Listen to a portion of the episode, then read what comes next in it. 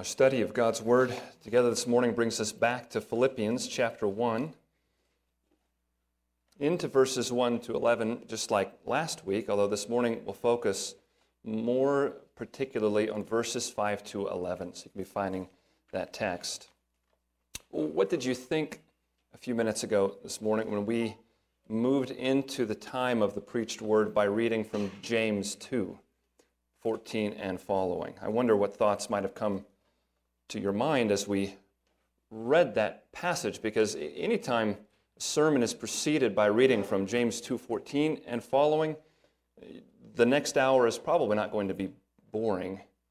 Uh, that's likely. And that's because questions that are brought up in that passage about the relationship between our faith and our works, uh, that is a text that has produced, long produced, a slew of disagreements and questions and issues. It has produced departures from the gospel, misunderstanding the things that are described there. The book of Galatians, for example, is largely concerned with that notion, isn't it?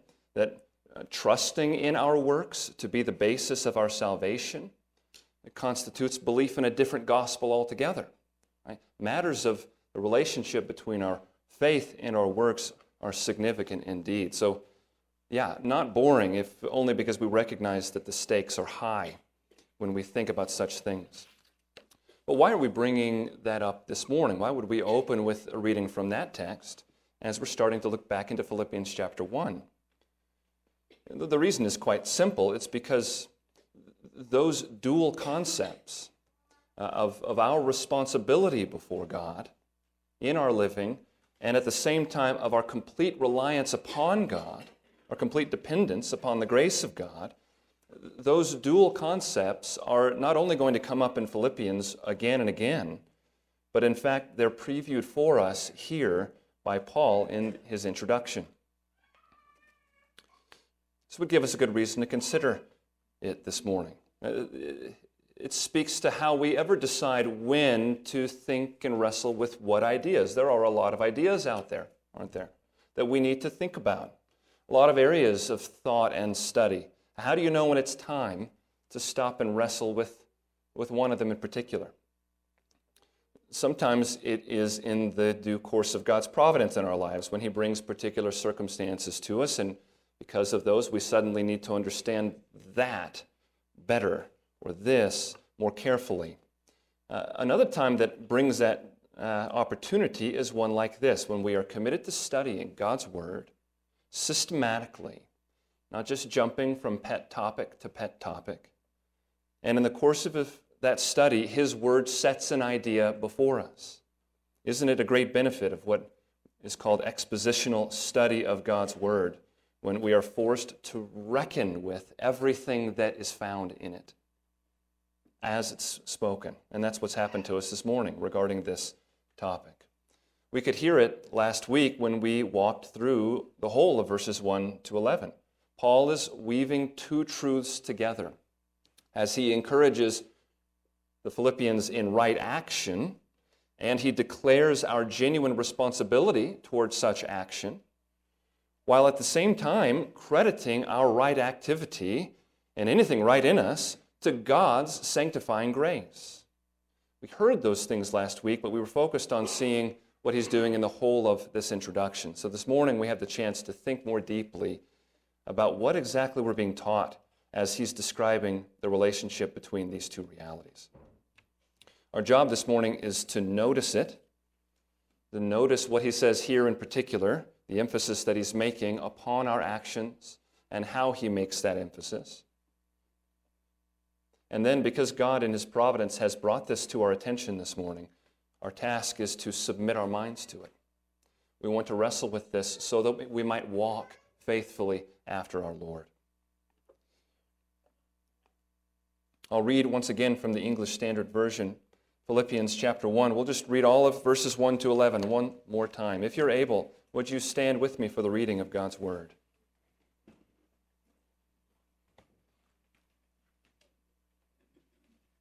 The letter opens in this way. Paul and Timothy, servants of Christ Jesus, to all the saints in Christ Jesus who are at Philippi, with the overseers and deacons.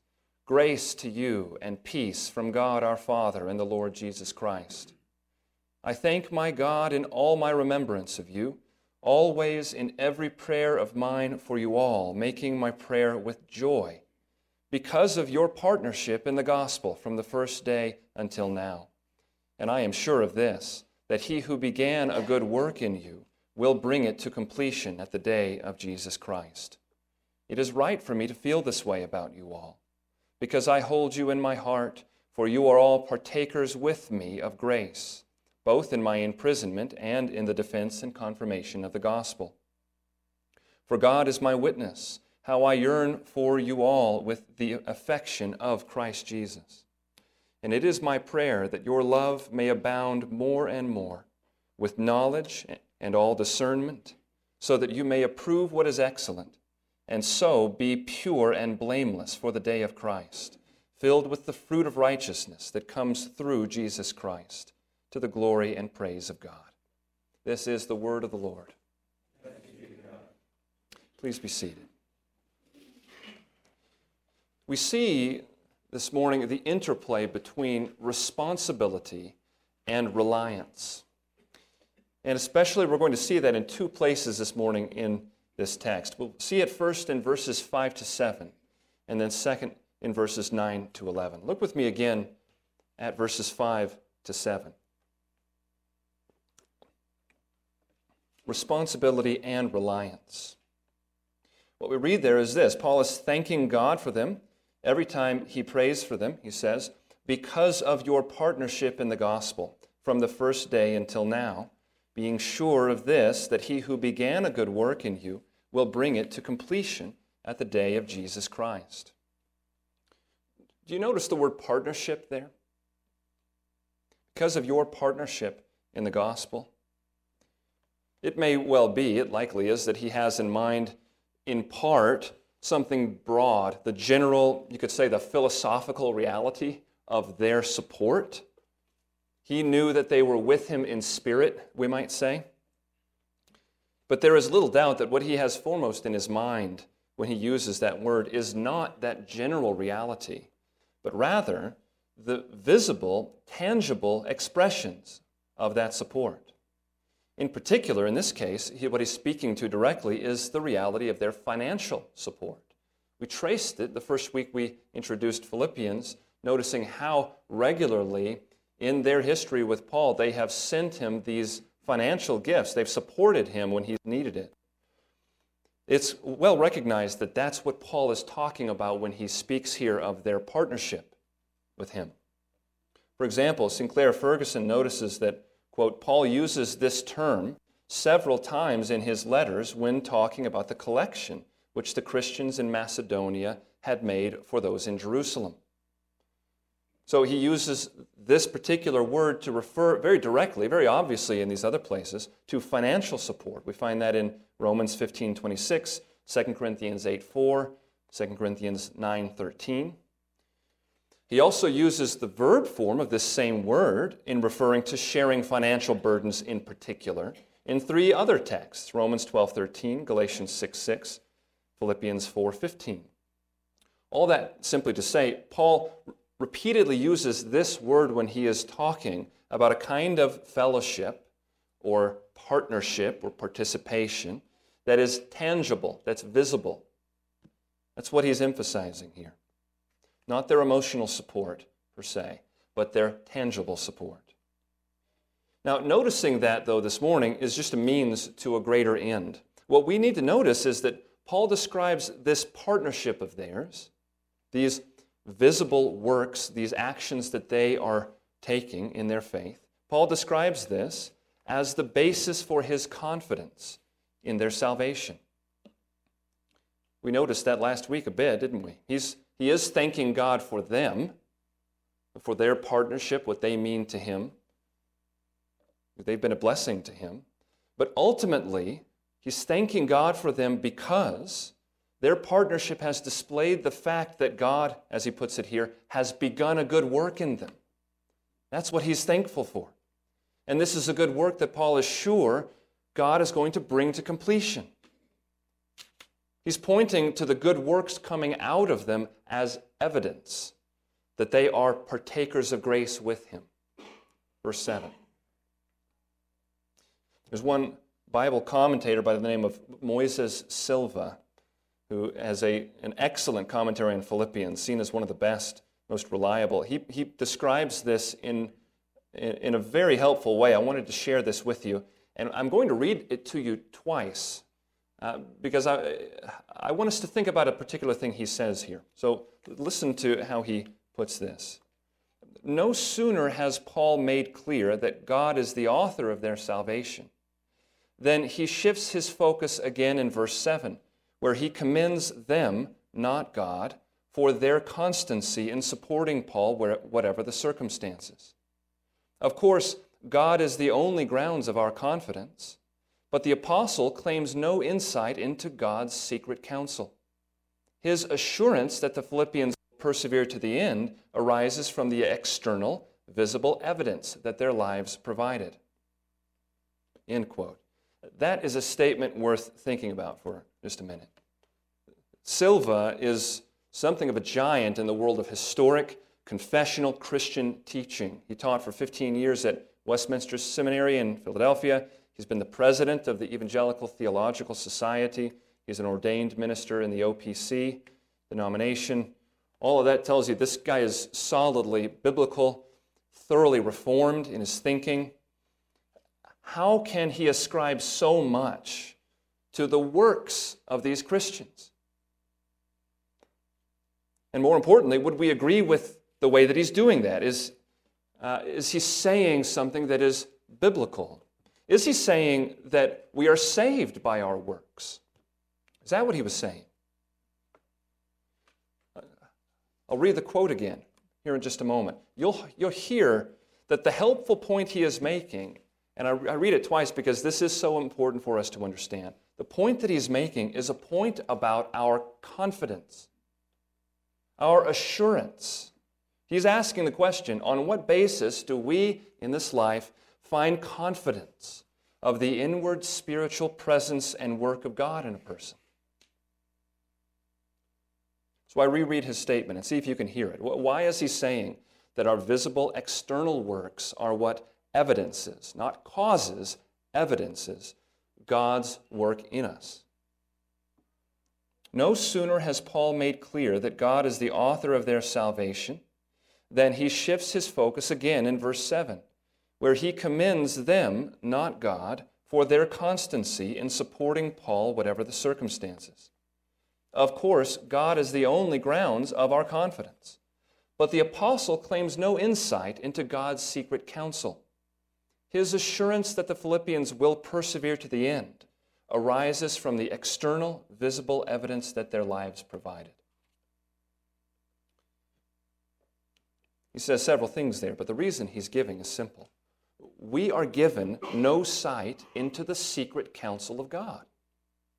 God knows perfectly, God has always known perfectly exactly whose lives He has planned to invade, whose lives He has invaded with His saving mercy and grace.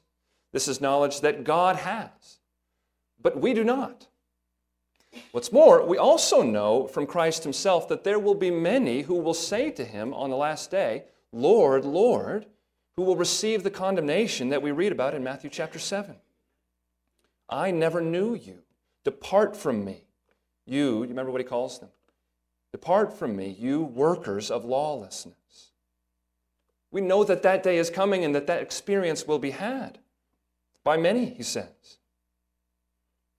So, how do we think about our, our, our confession of faith, the profession of faith of those around us, Uh, how do we have confidence? We should have confidence. There's much reason for confidence.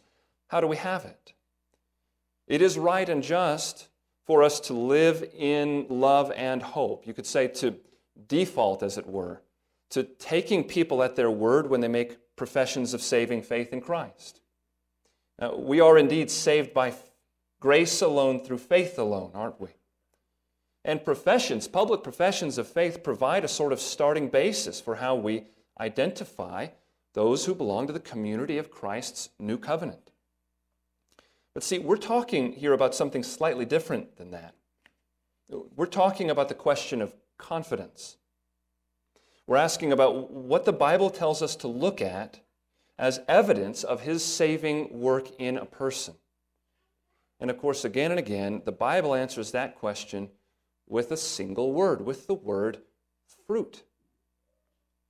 The tree is known by its fruit, Jesus says in Matthew 12 33. Or John 15 16. You did not choose me, but I chose you and appointed you that you should go and bear fruit, and that your fruit should abide.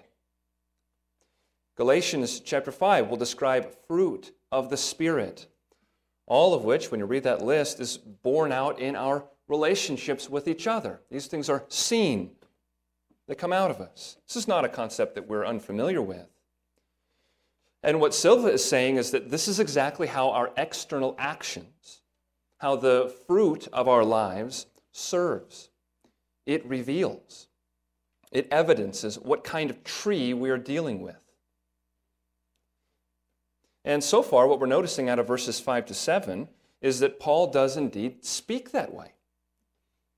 And he speaks that way even as the, the whole context is one of prayer to God for such things and acknowledging God as the only grounds for any spiritual life in a person, and thus the only grounds for our confidence. Nonetheless, he's making clear that their displays of faithfulness that he has been able to see and experience are the reasons he feels so confident to make the sorts of affirmations he does about their future. He says the evidence is so clear, if we, if we put verse 7 in the negative, he says, The evidence is so clear that it would be wrong for me to think any differently, given what has come out of you. Philippians. So we see both at work in these dynamics in verses 5 to 7. We see responsibility. He is calling them and commending them for embracing a particular path of showing their faith. He's also done that, though, in the context of complete reliance upon the work of God. We, we see it again in verses 9 to 11, but we see it in a different way. And it's so helpful to see them both at once this morning. Look, secondly, here at verses 9 to 11. Now, this time, instead of starting with their works and then saying that that confirms inward spiritual life, this time we see him pray for God's inner work in them and then tell us how that produces visible consequences in, in our lives. He says this, and it is my prayer that your love may abound more and more with knowledge and all discernment, so that you may approve what is excellent, and so be pure and blameless for the day of Christ, filled with the fruit of righteousness that comes through Jesus Christ, to the glory and praise of God.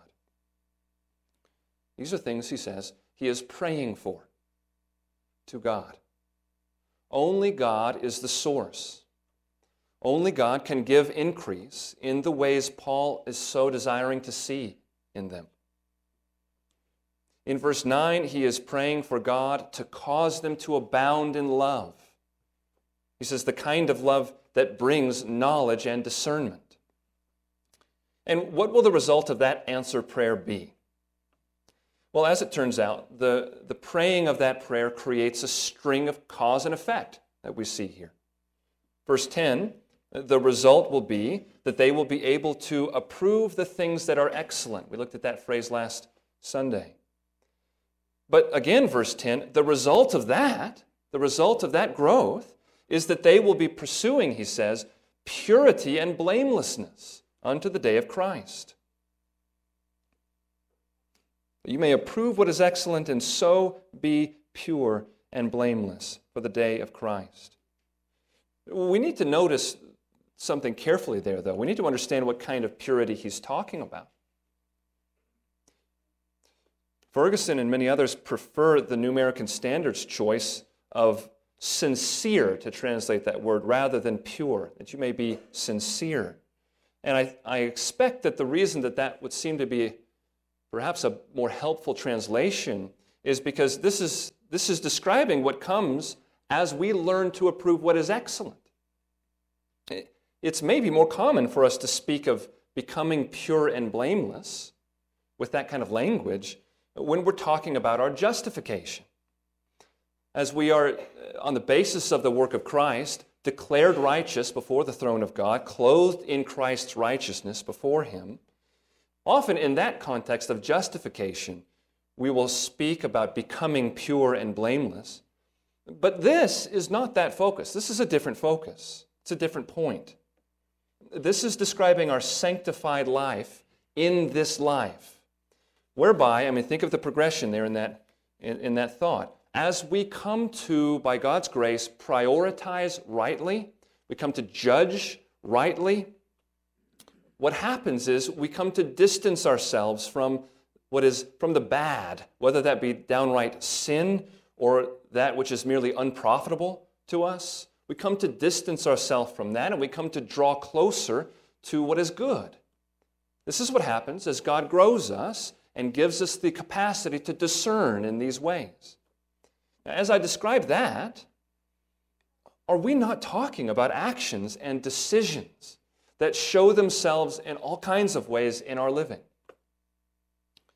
I mean, at that point, what we're talking about is change, growth in the realm of, the very broad realm of the usage of our time, uh, or areas of involvement that we choose to place ourselves. You could think of it this way when you have had those times, and I am sure you have, we all have, if we are of a certain age at least, when you've had those times when you've looked back on your life with some pain,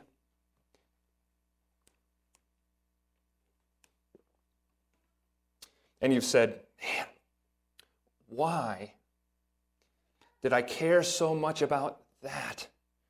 Why didn't I care more about this?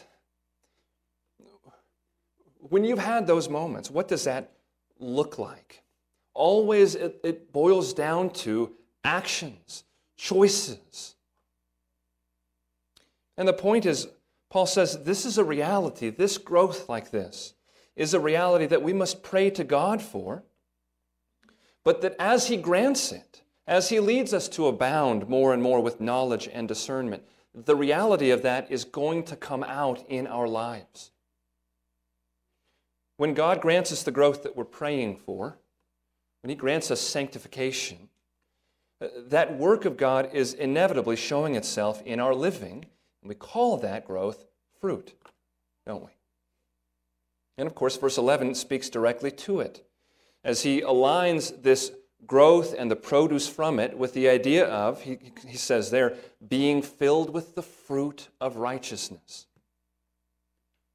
Now, thinking about verse 11 lets us reiterate all over again. We need to do it over and over again if we're thinking about our works in this life. Verse 11 lets us remember that although Paul is going to, and we'll see it more shortly, he is going to exhort us to take responsibility for our obedience to God's call on our lives, responsibility for our conduct in this life. As Paul does that, he will never speak of our good conduct as if it were explained by us in any way that could be separated from God's gracious provision. You see in verse 11 why uh, that is kept in our mind? You see how he ends that?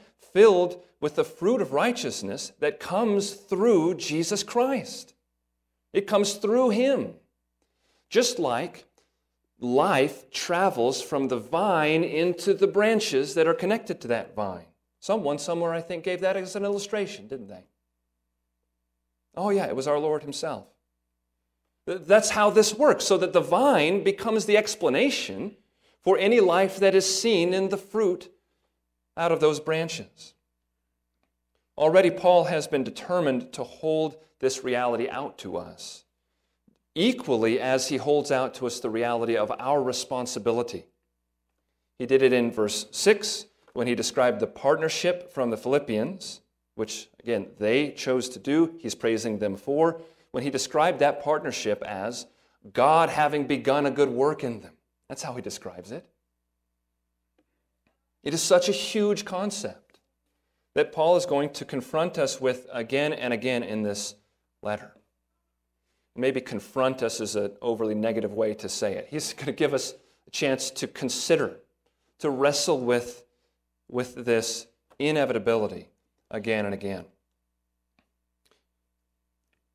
There was one scholar of the Bible back in the mid 19th century.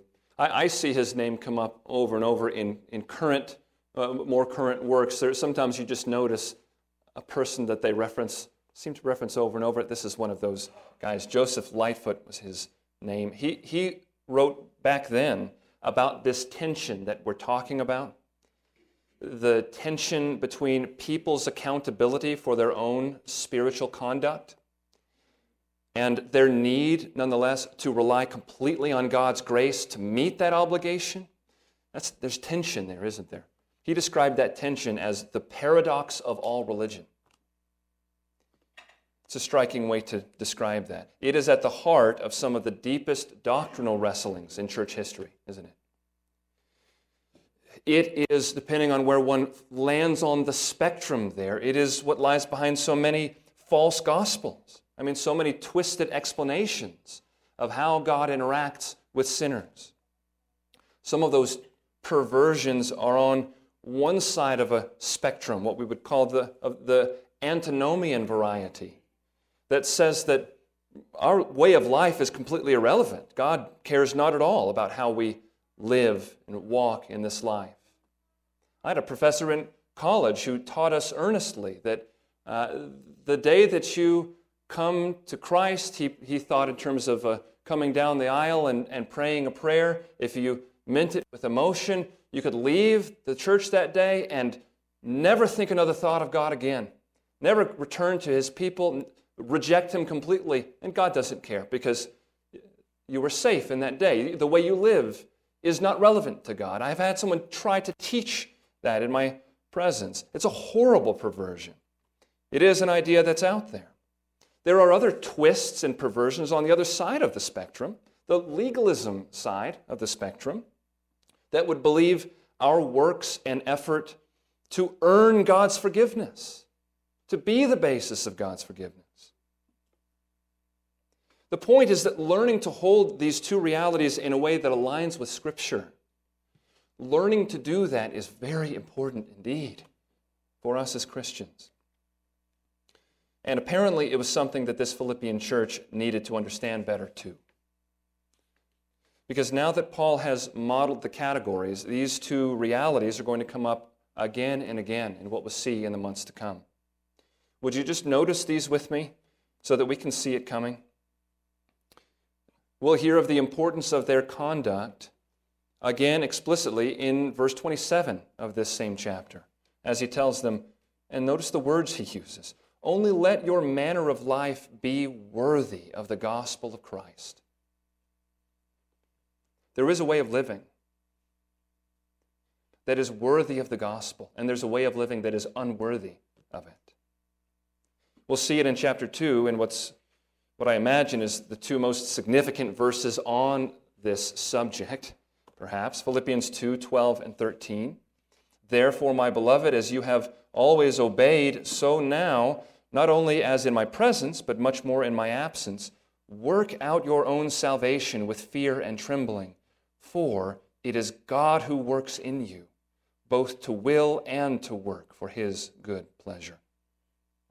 Get to work. Shape your desires. Discipline your desires, your will, so that the work that comes out of is fitting. Oh, and by the way, it is God who is working in you to do both of them. You can't even want the right things without God's work in you. There's a paradox there. He'll exhort them in their conduct in the very next two verses as well. He'll tell them to put away grumbling and disputing. He says, so that you may be blameless and innocent, children of God without blemish, in the midst of a crooked and twisted generation. And he'll again in chapter 3 present himself as an example. We've seen him be an example in this introduction. But he'll do it explicitly in verses 12 to 15 there of chapter 3. It is an amazing description that we see there, especially given that it's coming from Paul, from the writer of Romans himself. the one through whom God declared to us no condemnation for those who are in Christ Jesus, the one who declared that if we have been justified by faith, we have peace with God, the one who assured us that there is nothing in life that can separate us from his love. That man describes his approach to, his, to the rest of his life like this in chapter 3, starting at verse 12. Not that I have already obtained this or am already perfect, but I press on to make it my own. Because Christ Jesus has made me his own. Brothers, I do not consider that I have made it my own, but one thing I do, forgetting what lies behind and straining forward to what lies ahead, I press on toward the goal for the prize of the upward call of God in Christ Jesus. Let those of us who are mature think this way. Maybe now you can see more clearly why we would begin this morning in James chapter 2 as we did. This is the steadfast declaration of God's Word. The very thing that Martin Luther put so eloquently in the 16th century when he said, We are saved by faith alone but the faith that saves is never alone. It's eloquent because of its simplicity. It may be that if we heard him say it in German, it wouldn't sound quite so eloquent to our ears. I've never heard anything spoken in German that I've said, ah, eloquent. But in English, the, the, the, the power is in the simplicity and the truth. And that's what's most important. It's, he's, he's exactly right, isn't he? By saving faith, we are united to Christ like a branch is united to a vine. That's Jesus' illustration in John 15. And his whole point was that true life is flowing through that person.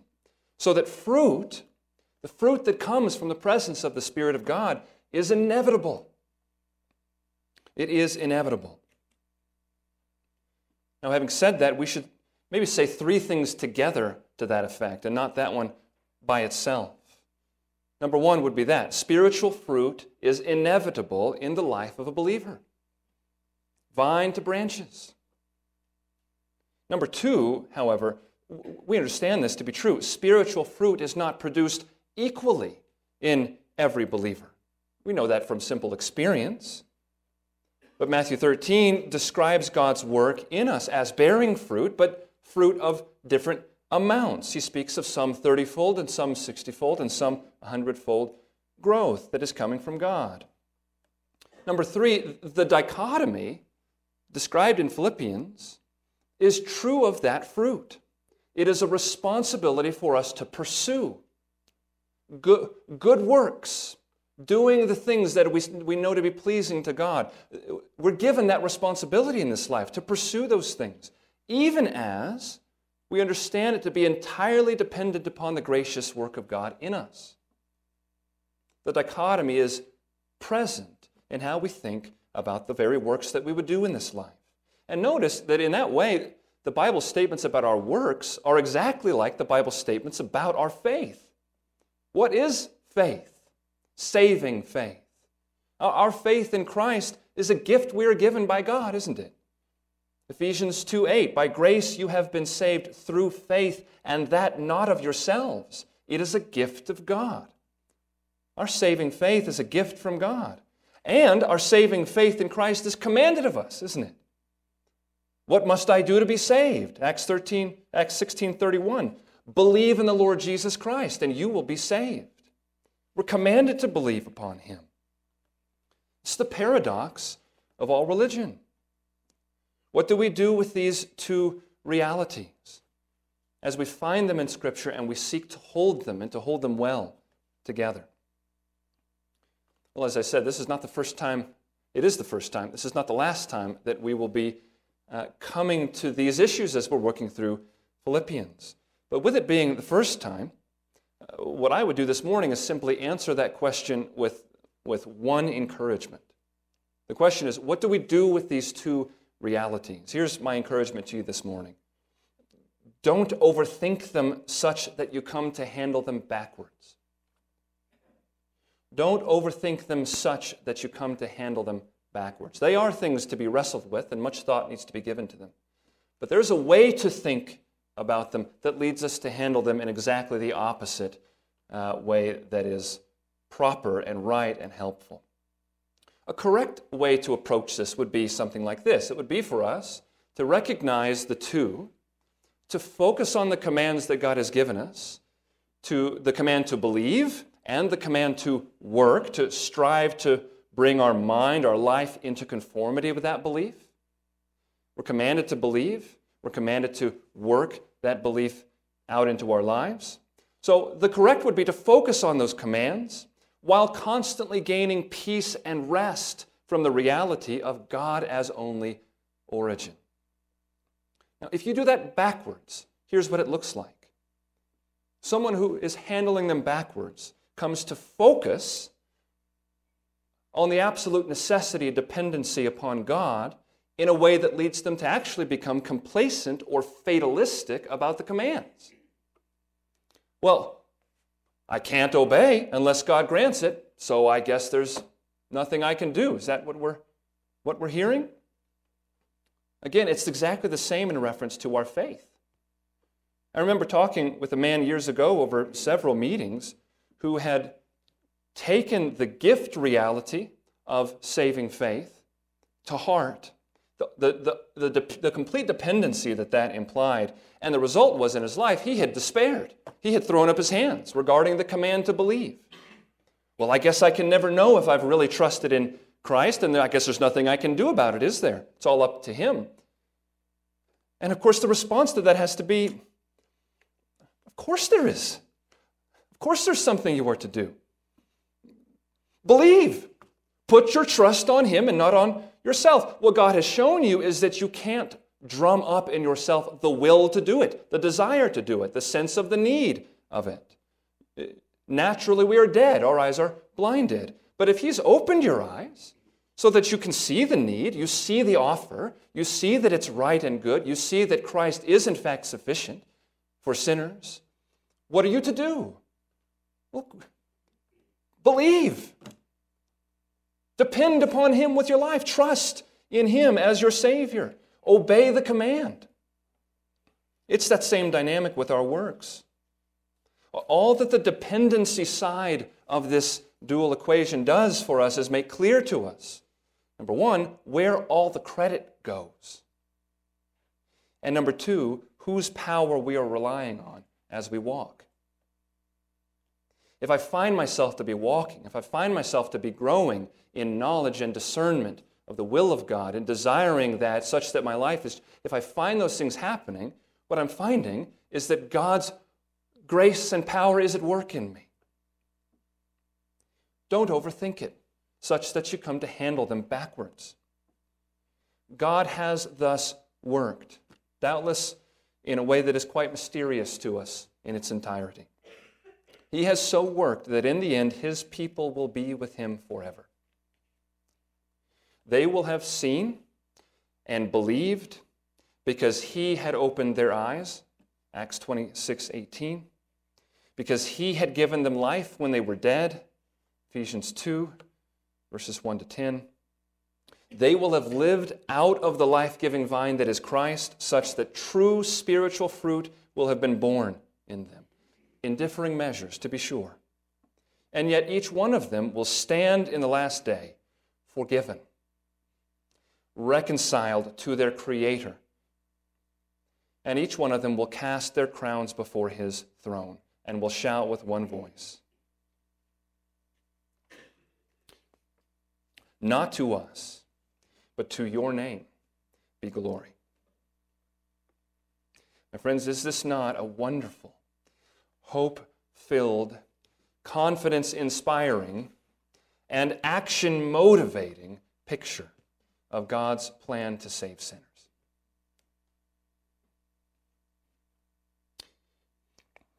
Let's pray together.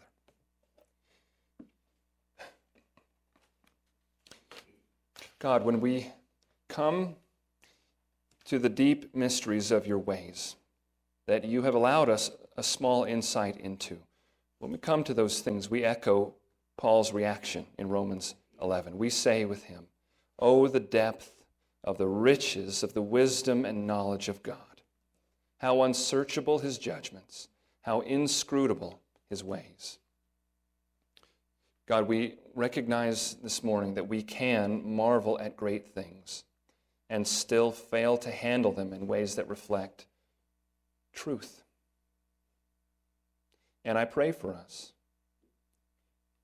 I pray for those among us who do not yet know you savingly, that by your work they would recognize, maybe even today, they would recognize the reality in themselves, that they can at the same time know what is wrong and evil and yet love to do it. I pray that you would show them not only that that is true of them, but the implication of that, that they deserve to die I pray that you would so enliven them that they would be capable of the great shame and fear that that life deserves, that they would flee to the only Savior you have given to mankind. And as they do that, Lord, I pray that they would quickly come to see that they owe every bit of that life that brought them to you. They owe it to you. It is a gift. I also pray for each one of your children in this room this morning, especially in light of what we have seen and what we've been saying, uh, My prayer is that you would be growing us so that every bit of what we find in your word would be applied in light of the clarity of your goodness and your trustworthiness. In light of your own self identification that you gave to Moses when he asked you who you were. And you answered, The Lord, the Lord, a God merciful and gracious, slow to anger, and abounding in steadfast love and faithfulness. God, may it be so in us, your people, that what you've taught us about yourself would only produce lives of contentment and trust and joy and peace, even as we strive more and more toward growth and conformity to the image of your Son. We ask all of this in his name. In the name of Jesus, we pray. Amen.